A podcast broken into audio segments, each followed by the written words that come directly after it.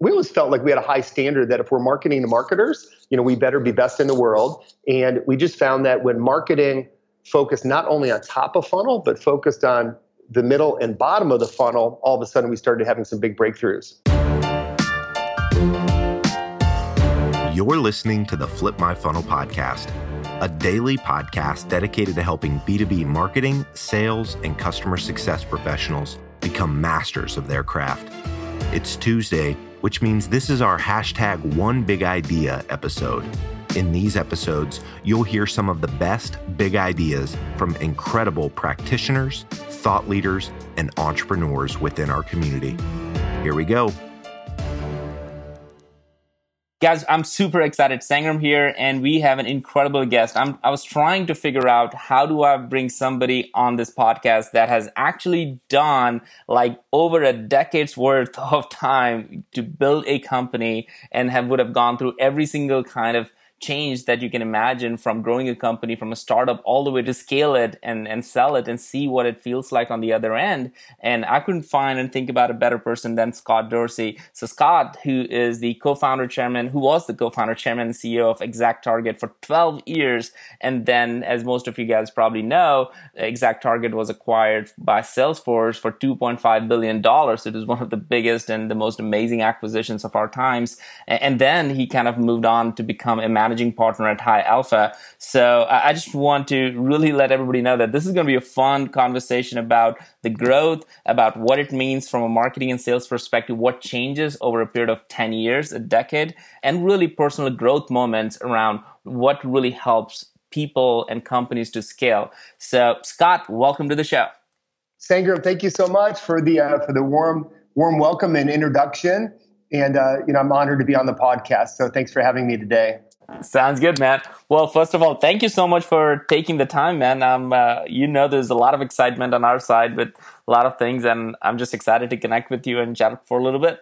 It's my pleasure. Congratulations on the acquisition and uh, and a kind of a huge 2017. You guys are on a roll. Where we feel really proud to be a small part of it. Man, it's uh, it's been it's been an honor. It's been a roller coaster, and it's in a, in a really really good way. That's so that's so awesome. Yeah, tell me more about your podcast series. Yeah, so we kind of started to look around and said, well, what's going on in the marketplace? How do we continue to not just make like you know noises once in a while through the conferences and events or stuff like that? But how do we continuously stay ahead of the curve and just get in touch with everybody out there in our community and just show uh, everybody how our brand really works and how we are as people as opposed to just brand, you know just like like logo and all that stuff. So uh, an idea popped up uh, i don't know whose it was but it says hey we should do a daily podcast and uh, nobody's doing that in the b2b world.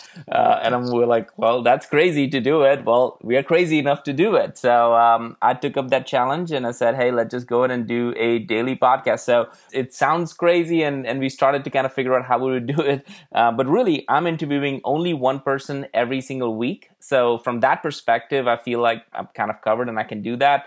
And the other ones, I'm just talking to people internally, like Lucas on the sales team, and have, oh wow, yeah, I'm having him come on board and said, hey, tell everybody how you built an SDR team from ground up so that people can just learn from what it takes to build an SDR team. So kind of sharing our own learnings uh, and that way we're not selling Terminus, but we're talking about Terminus and the culture and the people. That's awesome, Sangram. That's really cool. How long have you been doing this? It's literally been one week, man. Uh, January 1st, uh, when we launched it, uh, just interviewed Jay Baer a couple of days ago. So oh, I'll, nice. Uh, I'll be putting his one uh, next week on. And we, we literally broke 1,000 downloads as of yesterday. So in one week. And we want to go like at least 10,000 downloads by the end of the year. So that's the goal.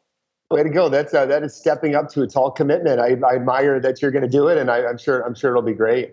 I'm excited, man. So, Scott, let's dive in. You know, you have been the CEO of a company that has been for 12 years in the making, ExactTarget, uh, Indie, a pretty iconic brand. You guys built a great brand. I still remember uh, for me when uh, when I was at Pardot and we went to the acquisition of Exact Target, it was orange everywhere, and orange was a culture. And I was like, how can orange, a color, be a culture? And then then when I went to the office in India, I was like, man, that is a culture. I get it why people are so excited, happy. So, love for you to kind of just share a little bit of your journey uh, over the 10 years of kind of starting a company. And, and 10 years, so 12 years is a long period of time. And, and any lessons learned and any, any story around, along those lines. And, and then we can jump into more specifics. Yeah, thanks, Sangram. I'd be happy to share this story. We were we were extraordinarily blessed and fortunate. We started Exact Target in 2001. Uh, three entrepreneurs: Peter McCormick, uh, me, and Chris Baggett. Chris is actually my brother-in-law, so we uh, are part of the same family, and would always literally get together over the holidays and talk about technology and the internet and entrepreneurship. And and Chris really had the vision of how the internet was going to transform marketing and that the principles of database marketing were going to be applied to the online world in a big, big way. And I was fortunate. I was just spinning out of graduate school. I went to graduate school at Kellogg uh, School of Management at Northwestern and spent three years studying entrepreneurship and, and how the internet was transforming business. And, and we were first time entrepreneurs and, and we jumped in and, and had a lot of great fortune along the way. We built an amazing team uh, we found, you know, smart investors and mentors. We really bootstrapped the business and worked extraordinarily hard for a long, long time. And uh, I think we're very good at listening to our customers. You know, they in the world of SaaS and cloud, if you listen to your customers, often they'll they'll show you the way. You need to lead them and inspire them. But if you're awesome at building relationships and understanding their problems and and understanding where you can help both in product and services, you know, often the roadmap really reveals itself. And then over time, my focus really became just building an organization that phenomenal people wanted to be a part of and were wanting to pour their heart and soul into the company and grow personally and professionally and and ultimately kind of win the market. So we really worked on building this culture that we did uh, call Orange. We built this culture framework called Orange, but it was a mix of kindness and being genuine and really caring for each other and our customers, uh, but also being competitive and, and really wanting to win in the market and we were just really, really fortunate to have this extraordinary journey of taking the company public in 2012. We went public on the New York Stock Exchange in March of 12, which was just an extraordinary event and opportunity and experience and milestone for all of us. And then we were a public company for five quarters, and life was just going along swimmingly. We were so fortunate to join forces with you and the Pardot team and learned so much from Pardot actually about culture and about building teams and then Mark Benioff and Salesforce came knocking uh, five quarters later with uh, with kind of an offer we couldn't refuse, and we were delighted to become a part of the Salesforce family, and that provided even more opportunity for our team and our customers to reach new heights. And you know, here we are, three or four years after the acquisition, and I just couldn't be prouder of how well it's gone. We have so many of our ExactTarget colleagues uh, and Pardot colleagues. You know, look at Adam Blitzer yeah. kind of running the Sales Cloud. They've, you know, these these individuals have just uh, done extraordinarily well within Salesforce, and then the business itself has just excelled, and that's that's really what we hope for. And today, the Salesforce Marketing Cloud is generating more than a billion dollars in in annual recurring revenue. And then, and then I really hoped this would happen. There was a lot of dialogue with uh, with Mark Benioff around Indianapolis. Now, Indianapolis could be a strategic location for Salesforce, and and that we together wanted to really double down on the community. And that's happened in a big, big way with the exclamation point being the, the tallest building in Indianapolis has been called the Chase Tower for the last 15 to 20 wow. years, and it, it's now the Salesforce Tower. Salesforce now has over 2,000 employees here in Indianapolis, and, and they're growing very, very quickly. So, what an experience! You know, what a journey! A lot of uh, a lot of hard work and determination, and I was just fortunate to work with incredible people and and uh, you know accomplish something that's still making a difference in the in the SaaS industry and still making a difference in our hometown. Uh, that's beautiful. I still remember Scott, and and tell me if I'm off on the dates here, but I remember there wasn't a direct flight from Indy to California, and as a result of the acquisition, I feel like that was one of the first things that really happened in Indy was a direct flight. Is that is that is that a true statement? It's a true story. It was actually believe it or not, Sangram, there were two topics that we felt were holding back the tech community for years. One was that we didn't honor daylight savings time in central Indiana, which is so strange. So it was Hawaii, Arizona, and central Indiana were not honoring daylight savings time. And we were we were just like off step with the rest of the country. And, and fortunately, Governor Daniels kind of got that solved.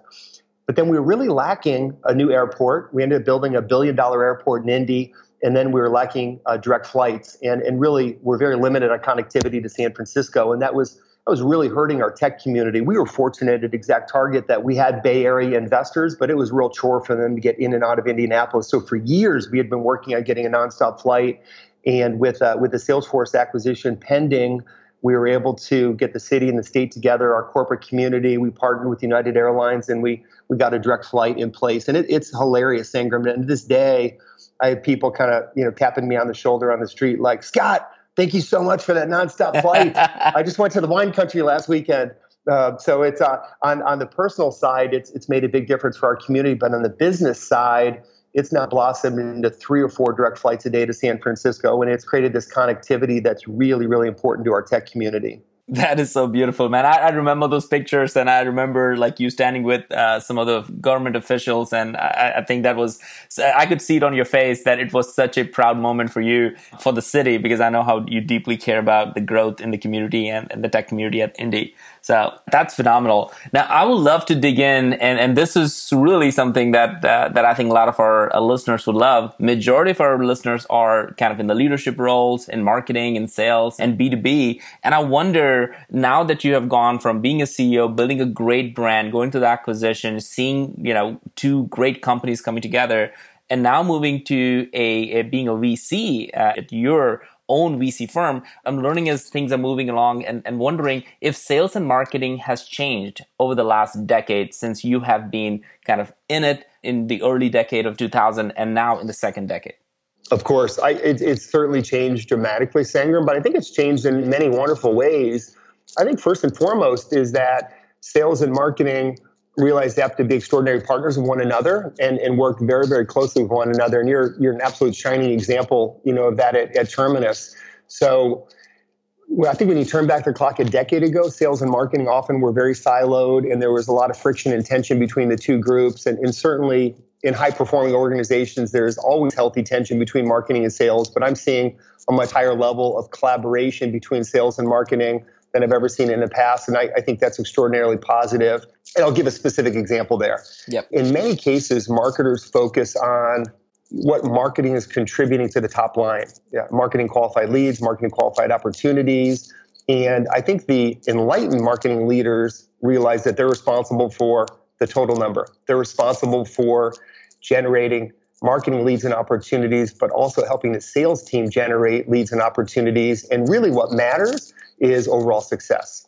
And, and, marketing can play a big role in that. And as you know, we were so fortunate to have Tim Kopp as our chief marketing officer, and Tim was extraordinarily talented in building our brand, building a category leader, but also thinking really differently about how sales and marketing work together. And one of the breakthroughs we had actually was when we shifted a significant amount of marketing resources to helping sales build better decks, better presentations, better experiences for marketers. Once something was already in the funnel, we ended up shifting a lot of marketing resources to help go from a real opportunity in the funnel to a win. And also we were selling to marketers, which right. you are also, which is an absolute joy. Marketers are are just absolutely so fun to, to work with and sell to and serve.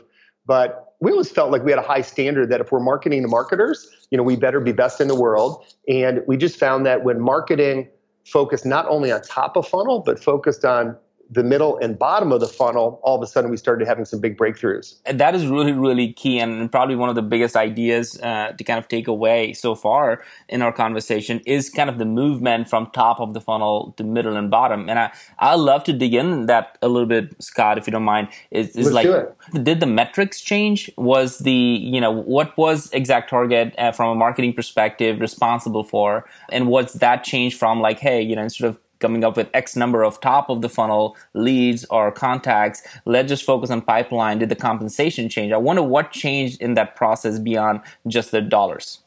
No, it's a good question. I think it's shifting what metrics marketing is accountable for. So, for example, often win rate is something owned by sales. You know, so marketing is going to generate leads, they turn into qualified opportunities. In sales, they own win rate.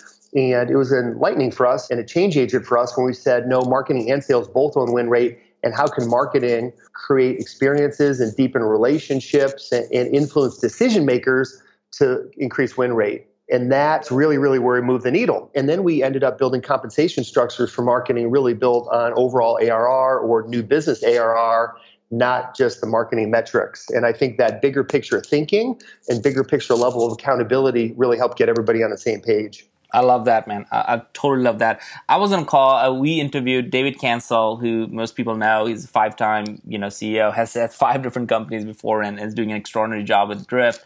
And also Godard Abel, who was the CEO of SteelBrick, and and they were acquired by Salesforce as well. And, yes, and now, of course. Uh, you know, doing amazing things. And I asked them the same question I'm about to ask you, which is why do certain companies make it and others don't? And and I wonder uh, based on just some of the conversation you you just mentioned about is it really the people that that should be the question? Like why do certain people make it and others don't? And I'm, i would love for your thoughts uh, on that question.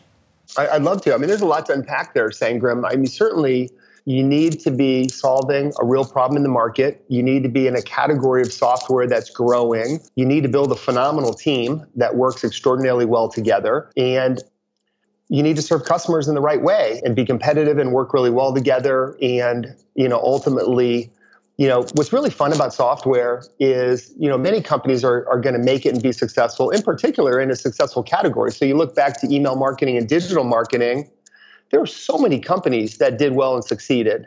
We wanted to be the breakout category leader. And part of that is kind of starting with the end in mind. I, I did a little talk down at Venture Atlanta a couple months ago on the five characteristics of great SaaS leaders. And the first one I spoke about was start with the end in mind. And part of starting with the end in mind is determining that a goal of yours is to be the category leader. And if you think about defining a new category, pioneering a new category, which all of you are doing at Terminus, and then further that you want to be the category leader. And when you're venture backed, your goal is to create enterprise value, and the majority of enterprise value goes to the category leader. Often the category leader ends up generating more enterprise value than probably competitor two through 10 combined. So part of it is starting with the end in mind and taking a look over a multi-year horizon and really framing the company you want to be at a future state. In our case, we had filed to go public in 2007 and we were still a relatively small SaaS company. We were 48 million in revenue. We were actually, believe it or not, we were profitable. We were cash flow positive and a lot of smaller SaaS companies were going public and we really felt that would give us the platform to start moving up into the enterprise segment. Well, the financial collapse happened in early 08, and we ended up being on file for all of 08, and it was an wow. extraordinarily challenging time, Sangram. I, I like to describe it as we had all the burden of being a public company with none of, none of the benefits, and we had to operate under SEC quiet period rules for a year. Well, we came out in early 09. We decided to stay private, raise scale of venture capital, pull the S1, which was kind of very, you know, bittersweet and difficult decision for us. But at that time, it was early 09, we created a vision statement called Accelerate 2013, and we laid out a four year plan and got very specific around the company we wanted to become in 2013 and that enabled us to look back you know three four years earlier to present time and say what investments do we need to make today in order to kind of achieve our full potential? So i think that starting with the end in mind is a big one. And then the second one i'll just point to out of the five that i shared is great saas leaders are both optimistic and are never satisfied. and that was a leadership philosophy that I, I, I really worked uh, to live kind of every day. And I even saw that within Salesforce and, and Mark Benioff in a big way. But just expanding on that, you know, to reach your full potential and to motivate and inspire teams, you have to be optimistic. CEOs and leaders, their responsibility is to build a vision, inspire people, and, and be optimistic. But also with that, I think the best companies and the best leaders are just never satisfied. They just know there's another gear to hit. There's everything they do can just be a little better. Product design, product innovation, website, messaging, go to market. How do we serve customers? You know, they just have this healthy discontent uh, that they bring out in a in a professional and practical way to help others around them and themselves, frankly, kind of reach their full potential. And a part of that also is surrounding yourself with the right investors, the right advisors, the right mentors that just allow you to reach your full potential and in turn help the organization reach their full potential. Man, Scott, like that was such an amazing. I took like almost two pages of notes on just the last part. So thank you. I have so many more questions, but I, I think, you know, just from a time perspective, like I, I, don't want people to lose the last part. So I'm just going to summarize a few of the things that you just mentioned. Number one, you mentioned like listen more to your customers. Now that, that is a big idea because I think a lot of people think like, yeah, I'm listening to customers, but no, no, no. You really need to listen more to the customers because they really can shape your roadmap. So I think That was great. Sangram, can I expand on that one real quick? I'm going to sure. have one quick anecdote. Scott McCorkle was our chief innovation officer and then our chief technology officer, and then really became my successor. He ran the Salesforce Marketing Cloud for two years after I left.